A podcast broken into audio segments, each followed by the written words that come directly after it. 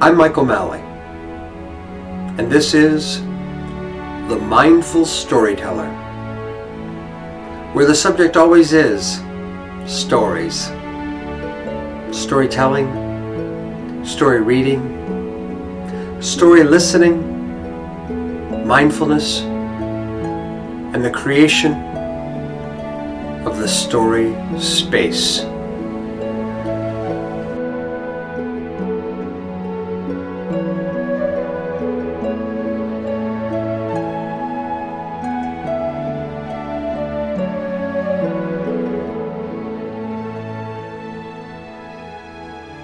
Welcome to another episode of The Mindful Storyteller.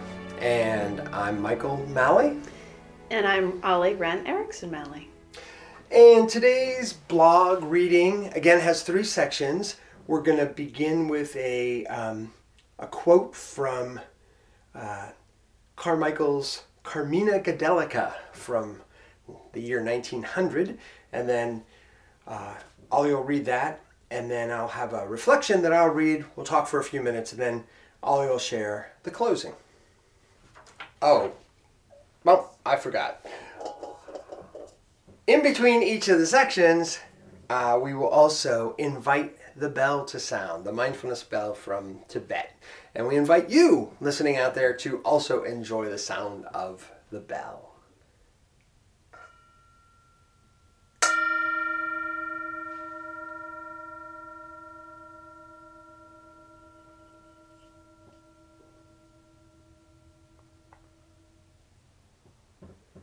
The house of the Scottish storyteller is already full, and it is difficult to get inside and away from the cold wind and the soft sleet without. There are many present men and women, boys and girls. All the women are seated, and, and most of the men. Girls are crouched between the knees of fathers or brothers or friends, while boys are perched wherever, boy like, they can climb. The storyteller's tale is full of incident, action, and pathos. It is told simply yet graphically, and at times dramatically, compelling undivided attention.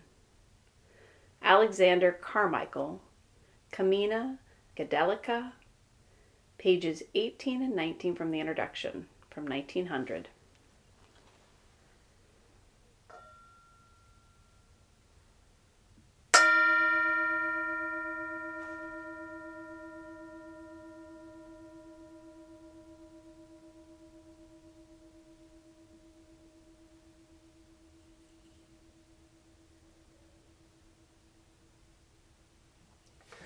We may be jealous of those cultures and times when storytellers seem to abound.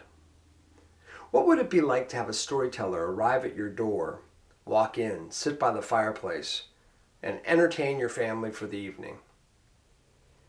Of course, we are inundated with stories. We have the weight of stories on the news, through social media and television. Then there are the stories deemed as entertainment endless films and TV shows. Some of these even hold the same mythic elements as we might have found in that Scottish storyteller's tales magical creatures, heroic action, dazzling beauty, characters with noble aims or sinister intent, choices, fumblings, adventures, resolutions, further problems. With all these stories and all this storytelling, why might one still hold envy for that old fashioned storyteller knocking on the door, asking for a bit of food and lodging while offering to bring a few old tales to life? Do not be too hasty to give answer to the question. Let us just sit with it, and perhaps add a few additional queries. What would it be to have this person enter your living space and transform it with their words, gestures, and expressions. What does it mean? The physicality of this being who holds story and from whom stories pour. The teller might be able and strong or feeble, bent and weak, but how is it that they could occupy space in your home and simultaneously begin to fill space in your mind and heart? And what is your reaction to this storyteller in your home? Are you entranced by the tales? Or are you worried that he may be a thief in the night or worse? How are others in your home reacting? Are children and loved ones bored? Smiling in anticipation of the teller's next word or gesture? Relaxing into a wakeful half sleep as the teller's story rolls on. We humans are incredible creators. Automobiles, rocket ships, cures for diseases, microchips, bridges, works of art, stories. We don't know what we are capable of making. The impossible and unimaginable often becomes the imagined and the real.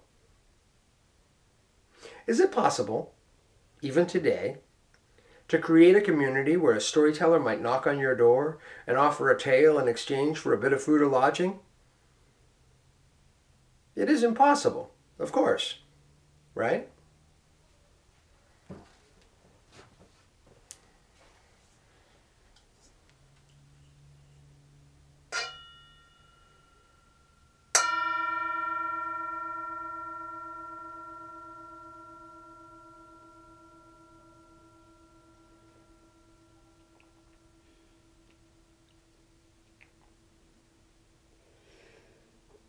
wow. You know, re- reading that quote at the beginning, you know, I, I felt nostalgia for a different time Sure. reading that. But then, as you were reading your reflection on that, I am just overwhelmed at how much we've created. Um, you know, not exactly like the quote, but we've created storytelling in our lives. Yes, we have. So last weekend, we met with friends up in Cleveland for our 20th annual Burns Supper, uh, honoring Robert Burns. Uh, we're, we're back in Scotland. Scottish in- poet. We wow. are. I, it's a Scottish poet. I did not have a. that- I did not have the connection. We have a. we have a synergy, a synchronicity again. Yes. Right. So we're, we're there. It's the 20th time we've gotten together with these friends.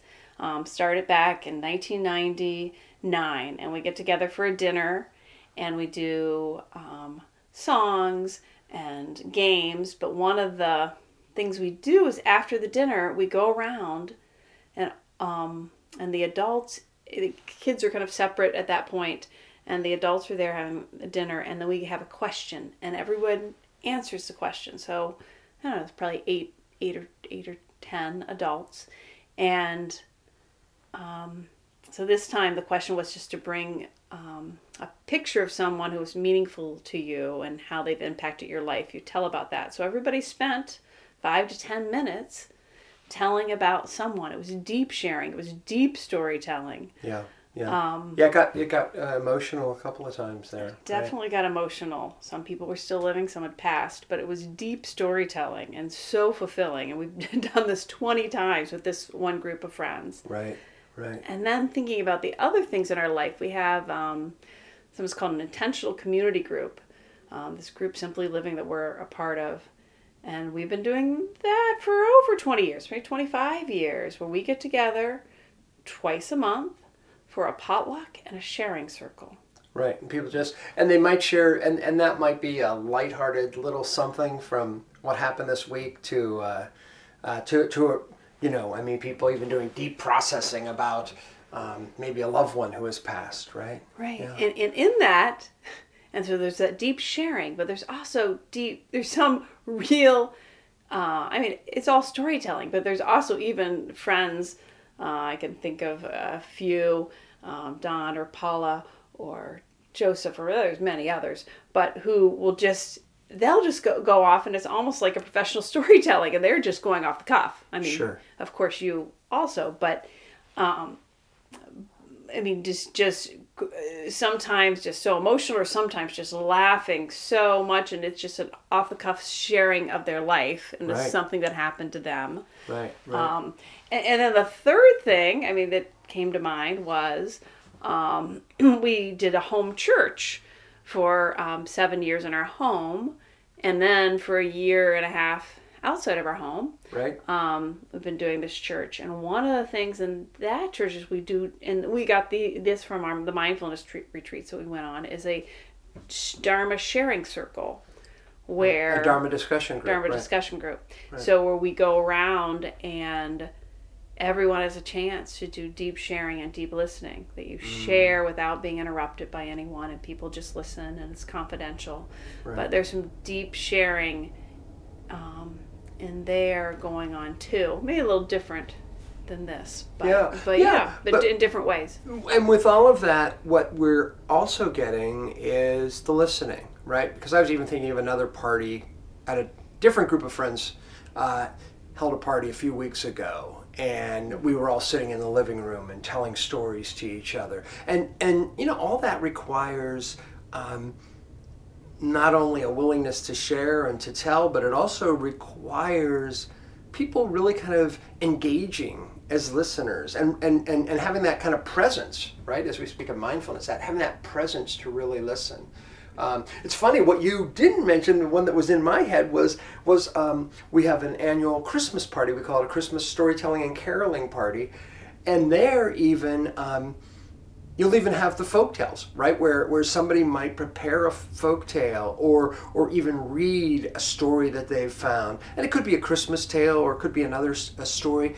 And we've had in our home um, almost an exact, you're right almost an exact replica right of, Yeah. of, of what you shared from, you know, this was in the late 1800s, and we're talking about, you know, right now it's 2018, where somebody's sharing a folk tale or a folk story, and you have adults, young children, teens, all sitting there, you know, laughing. Um, people kind of piled on uh, yeah, top of each other because this is a big Right. party. It gets Right. crowded in our house where there's very little room to come in, and you can have that kind of experience. So, um, you know, it's it's again, it it takes effort to try to make that happen, and it doesn't always quite work out, and sometimes it doesn't work out at a party or at a gathering. But um, you know, I'm I'm I'm uh, one of my favorite questions is why not, right? Why not? right it's all it's all about creating the space Yeah. creating the space, and those were four different, very different examples of creating the space Yeah. um, for that to happen in different ways, or just creating the time for it to happen. creating the time and and developing that that I mean, there's the storyteller developing the tale sometimes ahead of time. I mean, sometimes that's happening, but also um, encouraging ourselves to really listen, right? I mean, you're, you're choosing to listen to this podcast right now, which is cool, but um, hey, why not create the space just with friends and really just listen to each other's stories? Yeah. So I'll, I'll, I'll uh, ring ring the bell one more time. I uh, and and then Ollie will have the uh, the closing suggestions, and this is this is from the written part, which is also in blog form. So if you uh, if you want, you can find this online and, and as a blog as well. Not our whole discussion, but just these parts that we're reading, these three parts. So here's the bell, and uh, thanks for listening.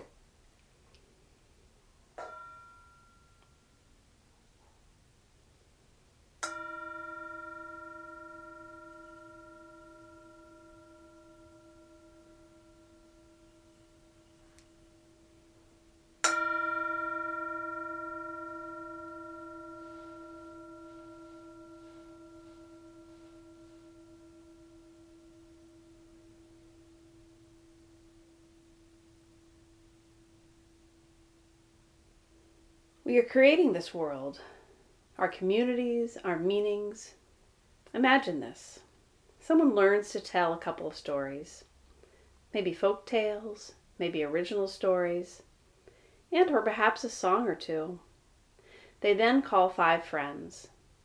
Maybe some of these friends have young children. And say, Imagine if some night next month, without warning or a call ahead, I just show up on your doorstep ready to tell a tale or sing a song. Will you let me in? And share your dinner with me too? One of the five, maybe more, says, Sure. And once again, the solid world of impossibility crumbles under the light weight of the magician's feet.